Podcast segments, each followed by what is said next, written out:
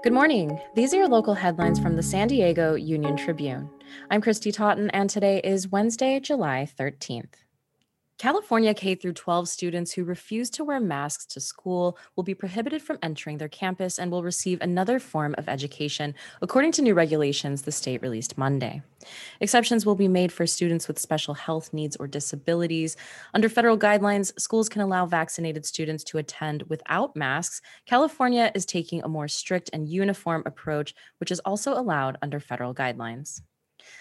Next Friday, the Navy will take another step to add the Pentagon's newest, stealthiest aircraft to its carrier borne air wings.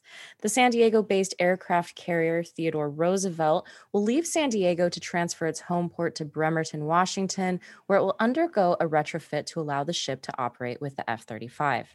The ship will be in maintenance for 16 to 18 months. About 3,000 sailors and their families are expected to make the move to Washington, the Navy said in a statement.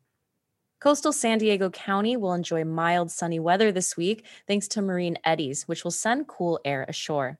San Diego is going to be 75 on Tuesday and Wednesday. The average temperature this time of year is 75. You can find more news online at san. Thanks for listening.